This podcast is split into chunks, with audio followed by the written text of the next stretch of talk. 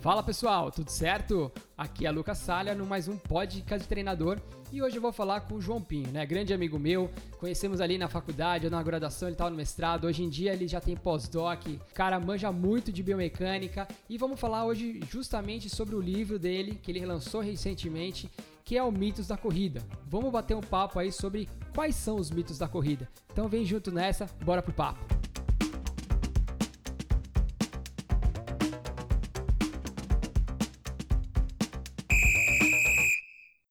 Bom, João, eu queria agradecer aí a presença aqui para a gente bater um papo, conversar um pouquinho, conversar e entender um pouquinho mais, né? Você lançou ano passado, né, recentemente, aí, o livro Mitos da Corrida, com vários temas que são muito abordados, que são polêmicos, e eu vou dizer que, assim, deu uma boa esclarecida, né? Todas as informações ali são totalmente coerentes, tem os resultados, mostra direitinho, e tá um livro fácil, né? Eu acho que o mais importante é isso. Não tá aquela informação que você, ah, legal, eu leio tudo ali e não entendo nada, ou então tá muito complexo, tem um dado muito aleatório para mim. Não, tá simples, ó, é assim por conta disso, e aí dei uma explicação por cima, achei que ficou excelente, e queria agradecer aí, a gente já conhece, se conhece faz tempo, né, já faz alguns Só anos, um pouquinho. faz alguns anos, bem bacana isso, né, queria agradecer por estar aí, para bater um papo com a gente. O prazer é todo meu, Lucas.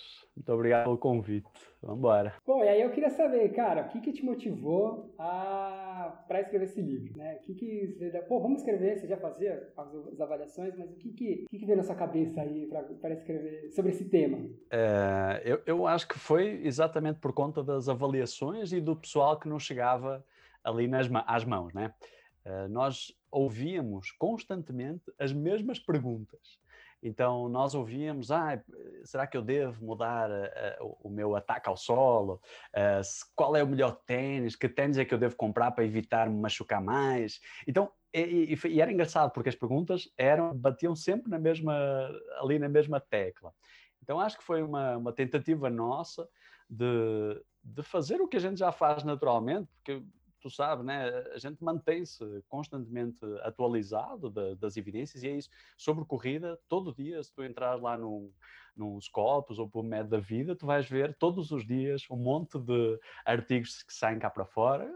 Claro, alguns de qualidade duvidosa, mas tem sempre muita, muita, muita, muita informação. A ideia inicial foi, foi levar esta informação ao corredor, não necessariamente o professor de educação física, o fisioterapeuta, mas ao corredor. Informação que a gente considera como sendo hoje a evidência, hoje, a seguir. Nós tínhamos começado já a fazer o...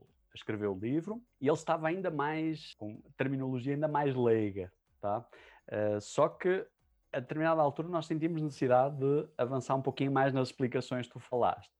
Então nós tentámos deixar, deixar o, o livro acessível para os dois públicos. Acessível para o leigo, ou seja, pode ser que não entenda tudo o que foi escrito lá em determinado assunto, mas ele vai entender o fundamento, o core daquilo que a gente queria que, que ele entendesse, a mensagem para casa. E a gente tentou avançar um pouquinho mais para aquele indivíduo que já, sei lá, é da área, só que não se manteve... sei lá, não se manteve informado por um monte de, de, de circunstâncias.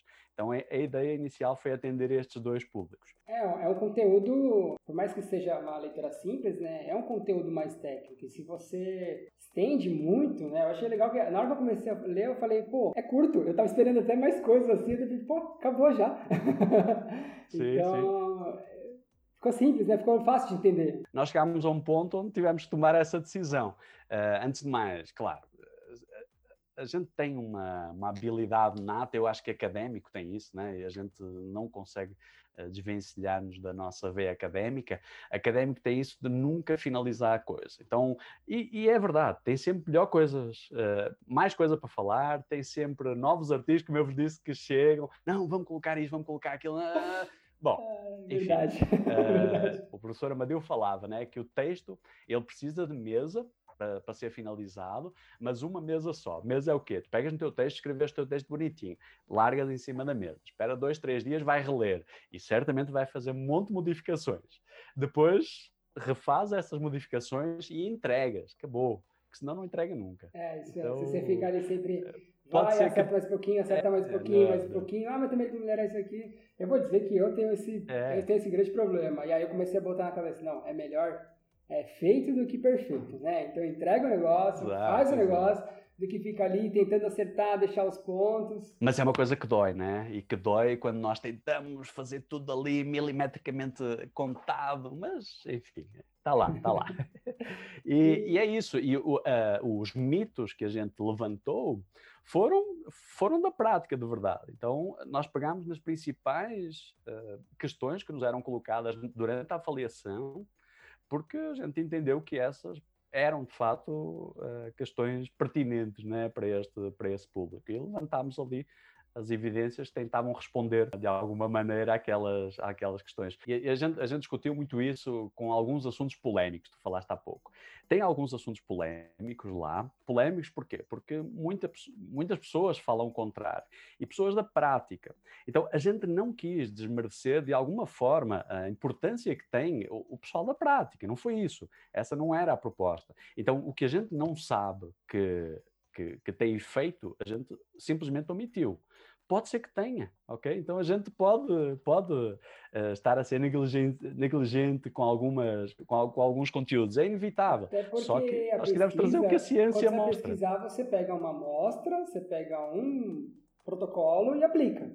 Às vezes você não sabe se o cara aplicando de outra forma, com uma, uma galera X, sim, vai ter algum exato, efeito. Exato, né? Então... exato. Tem exemplos muito claros, muito claros. O que é que eu acho, okay? é, o que é, que, é o que a gente faz lá. A abordagem, vai lá, a conduta seguida pelo, pelos preceitos que nós colocámos no livro deveria ser a primeira. Mas depois tu dizes assim ao teu, lá, ao teu, oh, sei lá, ao teu aluno, ele diz, ó, oh, Lucas, eu, eu, comecei, eu comecei a sentir uma dor na canela, tá? E ela parou quando eu coloquei uma palmilha. E tu dizes assim, não, não, mas cal- palmilha já foi... Já, já foi... Uh, evidenciada como sendo um fator de risco para desenvolver a uh, síndrome do stress tibial medial. Não, não adianta. Para ele funcionou.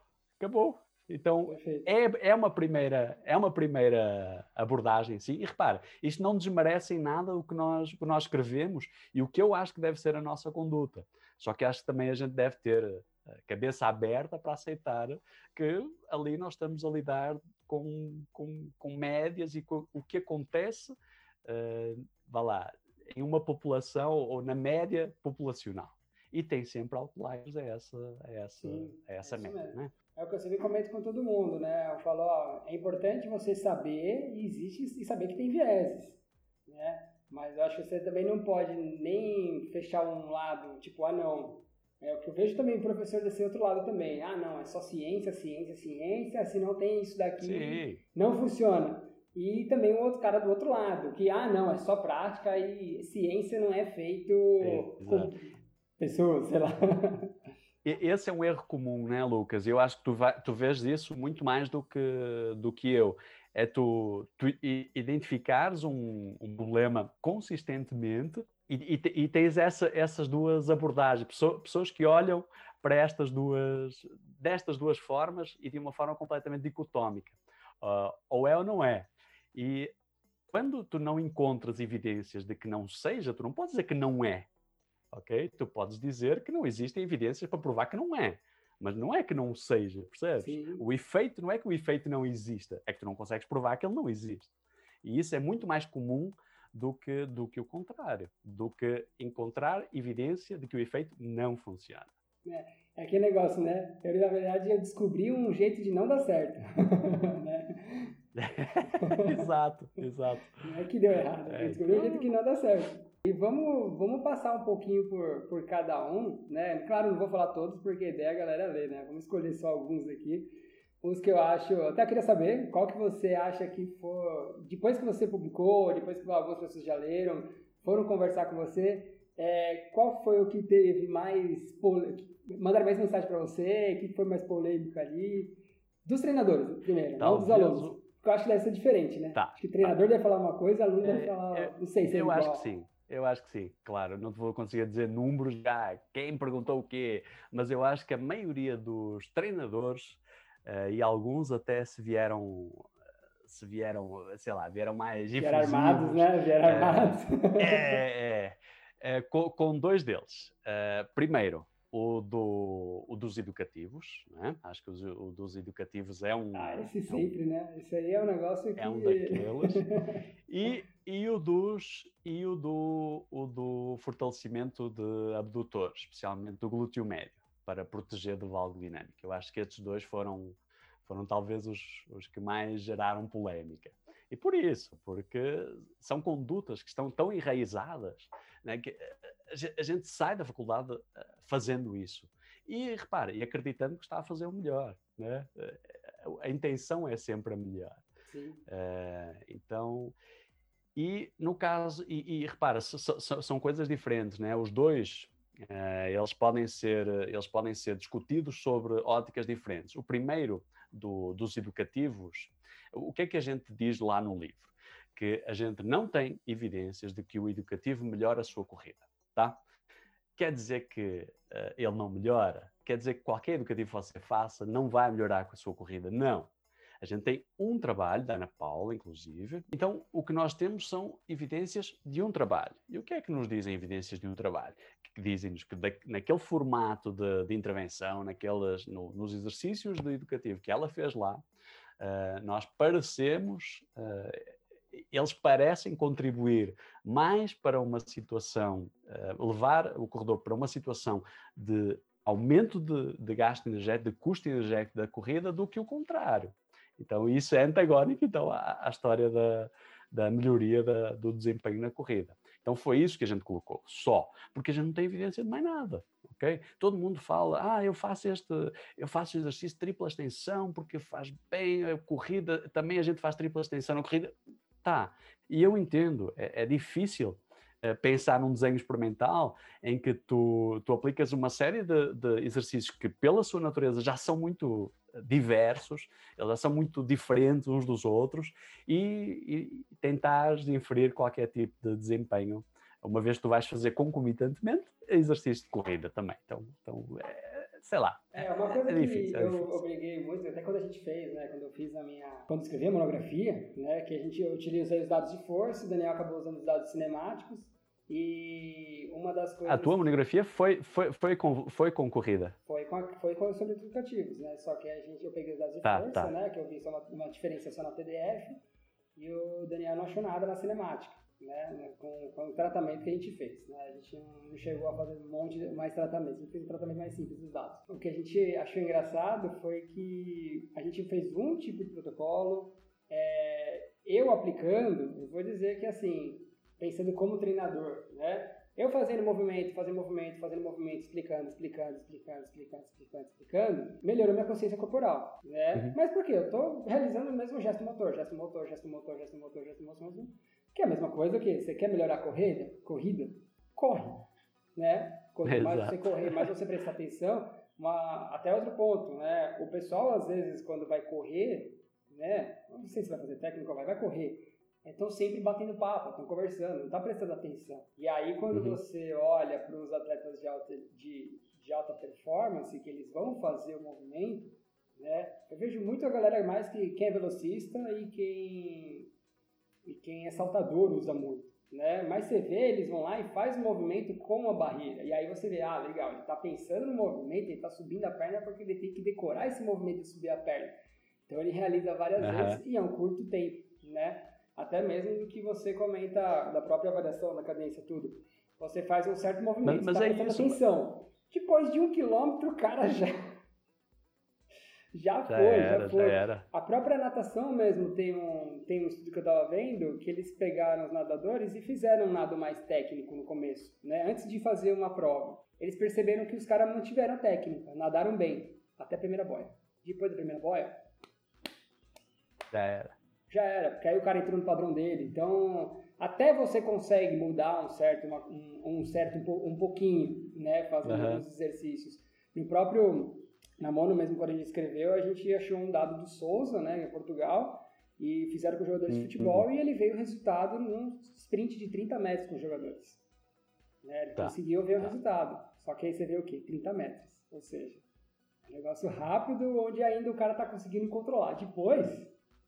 Uhum. É, quando a gente pensa não, em uma maratona, pensar numa corrida mais longa, sim, sim. será que eu, tem? Eu, eu, né? então... Ó, eu vou, vou extrapolar um pouquinho aqui, tá? Uh, pensando numa corrida curta, então. Se tu vais fazer um skipping, ok? Um skipping, qualquer skip, skipping alto. Uh, o teu objetivo é, é contactar o solo o mais rápido possível e tirar o pé do chão. Isso é o que tu precisas. Então, tu podes estar a, podes sim estar a, a, a gerar uma, uma modificação estrutural, neural até, que vai contribuir para que, quando tu toques o teu pé durante o sprint, tu, tu melhores o teu desempenho, ok? Agora falaste tudo. Uh, será que isso se, se reproduz, se traduz para, para a corrida longa? A gente não sabe. E é foi isso que a gente falou. A gente não uma sabe. Uma pessoa que corre a três, três e trinta, um atleta profissional, tudo bem. E para uma pessoa, uma senhorinha, um senhor que corre a seis e trinta, né? Uhum. Que é outro tempo de contato, é um outro esforço. É, eu vou dizer que, assim, eu uso alguns educativos, né? Basicamente, eu só uso skip. Então, a gente fala alguns, mas... É, quando eu, eu cheguei a dar aulas, algumas aulas de corrida... É, de personal mesmo, acompanhando ali, lado a lado a pessoa, é, e aí eu fazia a pessoa correr, e aí eu pedia, e aí eu, às vezes eu fazia uma avaliação básica de, de cadência com a pessoa, e eu via que ela estava correndo a cento e cinquenta, parecia um, um, um elefante correndo, bom, bom, batendo forte o pé no chão, uhum. E a pessoa chegava a sentir, falava, ó, oh, tô sentindo dor aqui, dor aqui, não sei o que lá. Aí eu falei, vamos tentar fazer alguma mudança nisso, já que você está sentindo? Vamos tentar mudar um pouquinho, né? Tentar jogar, fazer alguns, uhum. algumas brincadeiras, ver se ela se sente bem. Tanto que sentiu, deu certo, funcionou. Talvez o ideal seria avaliar, ver o que precisaria mesmo. Mas como eu estava ali, é, fiz uma avaliação bem básica mesmo, mas eu usava o skipping como a pessoa se tocar, ela perceber o que, que é aumentar a cadência. Porque quando você faz o skip, você tem que aumentar a cadência. O exercício você aumenta a cadência. E sim, ela não sim. tinha noção do que é aumentar a cadência. Então ela vinha correndo, fazia um aumento de cadência usando o skip e depois eu mandava ela continuar e aí ela não consegue segurar o educativo porque a pessoa cansa, ela começa a correr normal, só claro, que ela acaba segurando claro. Por um pouco mais de tempo aquela cadência um pouco mais alta, okay. né? Então... Não, tá a ver, tá a ver. Mas eu sempre usei... E esse é um respaldo. É, e uma coisa que eu sempre falo, pessoal, eu sempre usei o quê? Durante o movimento. Então o cara tá correndo, ele faz o movimento, ele volta para a corrida dele... E aí eu falo, legal, uhum. percebeu alguma coisa? Sentiu alguma mudança, né? É, o próprio... Eu vou muito na, na linha da percepção. Eu acho que talvez tenha uhum. alguma coisa, nunca tiveram estudo com isso. Porque você pensa na pessoa da galera da ginástica, da ginástica, né? Eles têm uma percepção gigante. Às vezes eles sabem que se o braço Sim. tá aqui ou o braço tá aqui, né? O Zé mesmo nadando. O cara tava nadando com a mão aqui, eu fiz assim pra ele, beleza. Ele já tinha fechado, fechou a mão na hora, ele já se percebeu e já começou a fazer... Então, quando o cara tem uma, uma percepção muito grande do movimento, talvez ele ele não ele está errado e você dá um toque, ele consegue se tocar, né? Ele percebe ali, ele consegue mudar. Então, talvez dessa forma talvez seja válido. Agora, fazer o que a gente vê hoje em dia, que foi o mais utilizado no estudo, que é aquele põe todo mundo em fileirinha, faz exercício, volta. Uhum. Aí eu falo, esse, sim, desse sim, jeito sim. não rola. Mas, ó, tu, tu, tu levantaste vários pontos interessantes, Lucas, e vários pontos que daria um desenho bonito de estudo, de, de, de se ver. Pode pensar em fazer uma coisa assim. Deve ser difícil a gente conseguir uma avaliação de, de corredores que comecem agora.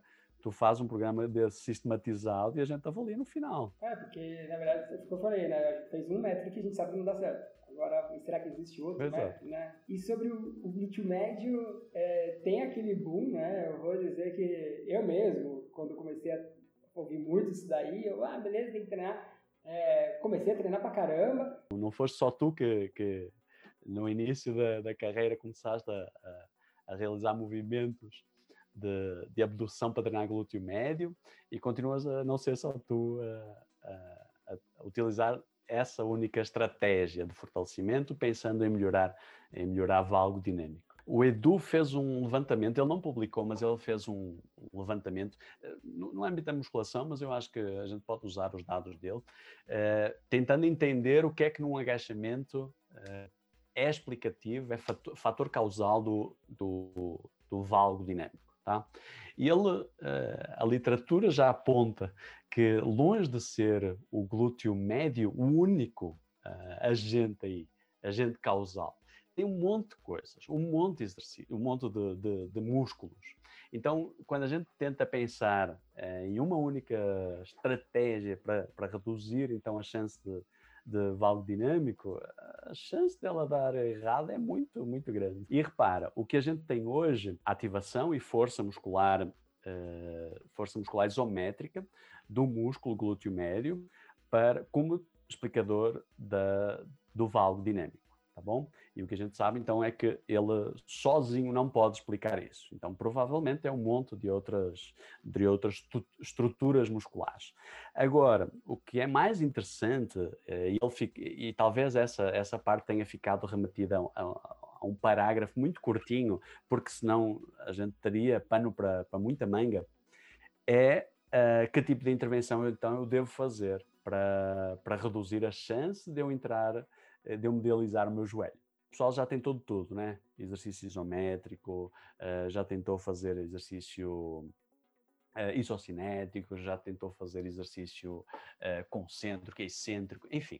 O que é que resolve? Como tu dizes há pouco, quer melhorar a corrida? Corra.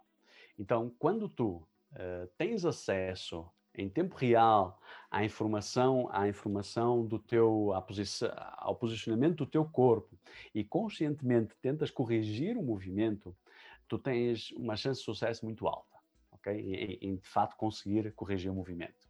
Então, por isso é que hoje eu acho que de três vezes que a gente, que a gente fala, uh, duas são de retreinamento de corrida. Okay?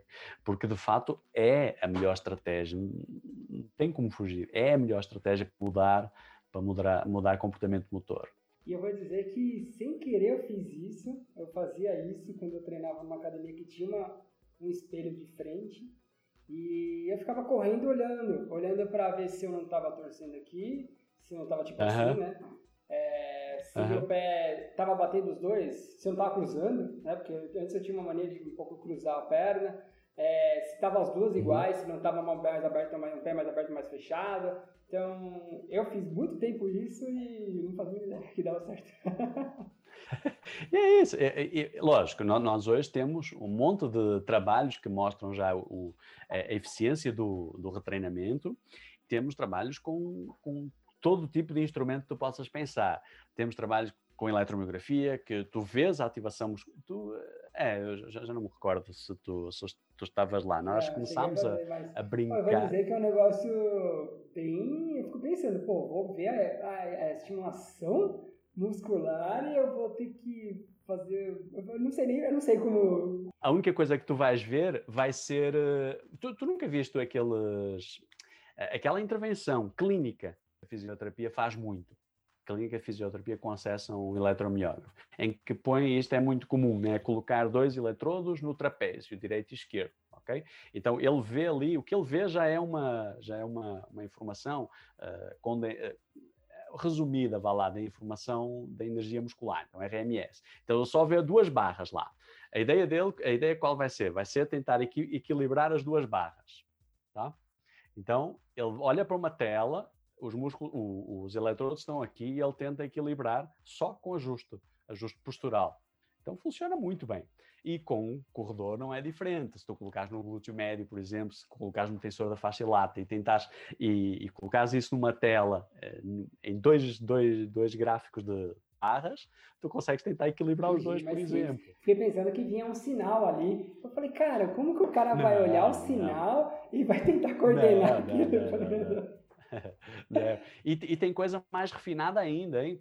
Tem, tem, tem trabalhos, Lucas, em que o, o próprio software, ele já calcula, por exemplo, o, o impacto ou a força de reação uh, óssea.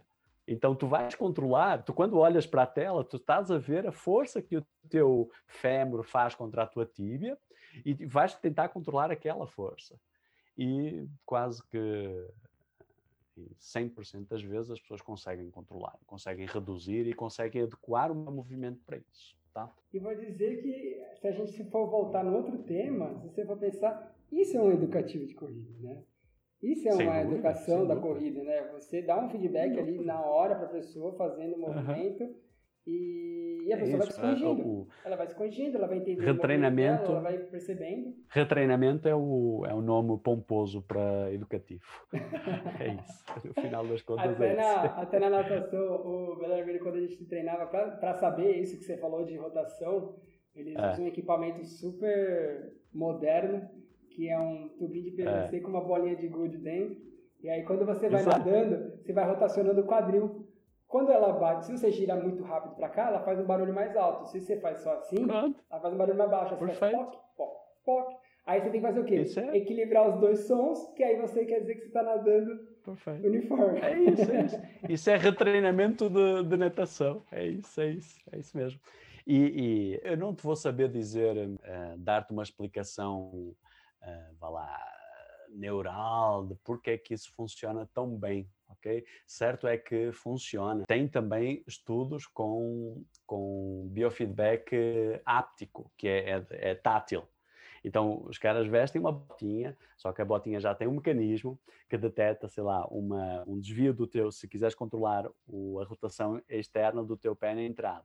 Ele, ele, de, ele detecta a rotação interna e ele dá-te um, um toquezinho. Oh, quer dizer que tu vais entrar com, com o pé muito, muito rotacionado. Então, tu endireitas o teu pé. Então, tem de tudo. Lógico que nós não conseguimos ter esses recursos na nossa, na nossa prática. A gente utiliza muito, e eu acho que tu como treinador, tu, tu falaste há pouco, a gente utiliza muito, vocês utilizam muito, o recurso da instrução verbal. Então, instrução verbal, se for bem direcionada, se for unidirecionada, como, por exemplo, a famosa, ó, oh, não faça barulho quando, enquanto, enquanto, enquanto corra. É uma estratégia que funciona tão bem quanto essa outra de ver na tela lá o impacto gerado pelo teu, pelo teu, pela tua corrida. E eu já tive até algumas pessoas que às vezes correm muito aqui assim, ó, com... joga o corpo para frente, não levanta o tronco, né? uhum. é, e acaba travando o braço, não tem movimento nenhum de, de braço, e aí você vê que como ela não tem movimento de braço, não tem como contrapor a energia cinética da perna. E, tá. e aí você uhum. já falava, tipo, oh, só levanta esse tronco, né? Só um... E aí toda vez que a pessoa me via, começava... Aí ela começava a me ver, sem eu falar, já começava a me ver e levantar. E aí foi é se isso, adequando é isso. a isso. Eu tô com um aluno agora que quando ele vai correr, o pé esquerdo dele fica para fora. Ele corre assim, ó. Tá. Essa pisada dele. Tá. Ele, teve uma ele, ele entra assim. No... Sim, ele teve uma fratura na tíbia dele. A calcificação dele não foi assim, foi assim. Então não adianta mandar o cara rotacionar, porque quando ele faz isso daqui, o joelho dele aponta para o outro lado. Sim, e aí ele exato, começa exato. a fazer um val e, e a... tipo absurdo. Então... Também tem Sim. esse ponto, né? Às vezes eu, o pessoal, os treinadores, eu vejo que quer corrigir, não, tem que corrigir, tem que fazer, é. vamos fazer. E, pô, você tem que pensar, porque às vezes o cara tem uma limitação estrutural, claro, uma limitação estrutural claro. você não mexe, não tem o que fazer. E tem, e, e, e tem, e tem também, uh, Lucas, o reverso da medalha. A gente sabe que a entrada com, com uma rotação externa, uma rotação interna, impõe modificações de, de, de torque e de potência muscular no joelho. Então, às vezes, é uma estratégia que tu tens para reduzir uh, torque de joelho. Okay? Então, podes pé, utilizar. Ele cai, ele cai assim um pouquinho, ó, ele não cai então, assim. Pronto, um pronto, pronto. Nós temos um comportamento muito recorrente, né? Nós tendemos a aproximar-nos, nós tendemos a convergir para um ponto de maior conforto. Isso, isso já foi estudado na corrida, que é o comfort filter. Então, que nos diz exatamente isso, ó. Você vai tentar, você vai apresentar um gesto, vai apresentar um movimento que lhe é mais confortável. E mais confortável, naturalmente, é aquele que gera menor sobrecarga, é aquele que o vai incomodar menos, é aquele que, onde tu te vais sentir mais capaz para realizar aquela, aquela tarefa. E, João, é, para a gente fechar... É... E aí, vem um outro livro pela frente aí já? Estou tentando pegar spoiler, estou tentando pegar um spoiler aqui. Uhum. Tem em mente alguma coisa? A gente, a gente estava assim, a gente estava assim, a uh, pensar em escrever, mas não vai ser para já, tá? Por, exatamente por conta da, da problemática, tá? Um monte de gente a avaliar, uh, sem cuidado, sem cuidado. E tal, talvez isso não me afete, tá?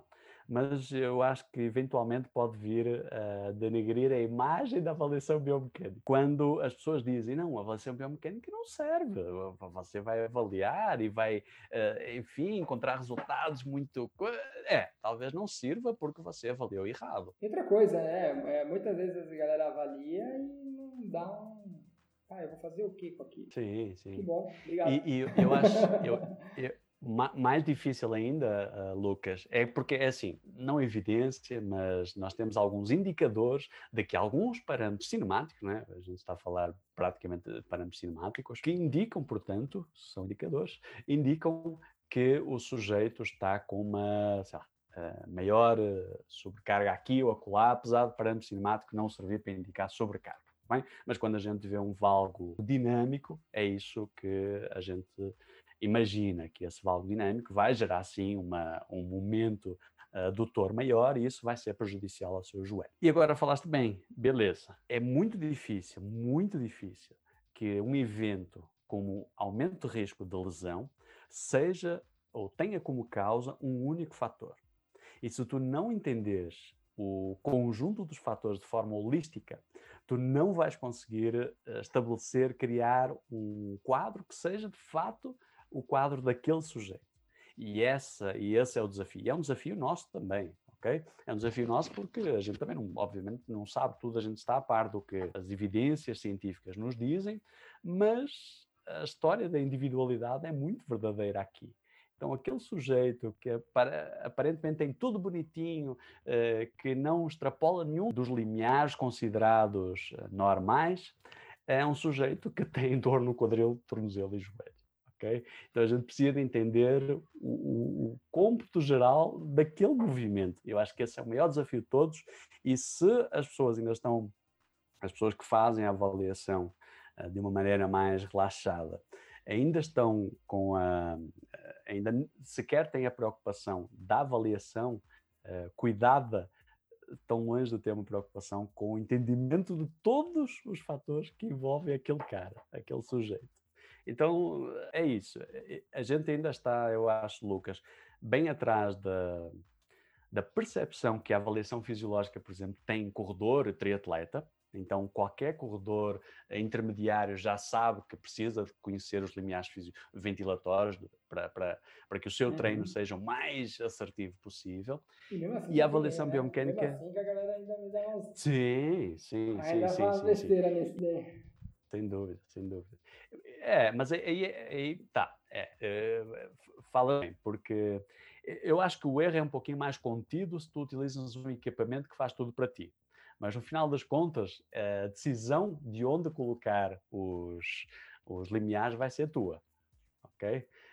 E essa é, de fato, a, a maneira mais válida, tá? A gente, no nosso, no nosso app, tem dois tipos de cálculo para, para, para determinar limiares ventilatórios, utilizando a ventilometria, utilizando o, a frequência cardíaca, só que no final das contas é o, é o operador que vai dizer se aquilo está certo ou não. É o que eu faço, a gente tira muita avaliação, né? Mas no final sempre você precisa dar uma adaptada ali com, com o atleta, para saber se, pô, isso daqui deu resultado aqui, mas está se sentindo confortável para fazer isso aqui ou não? Então não é só o dado ali, porque eu comentei lá do começo, né?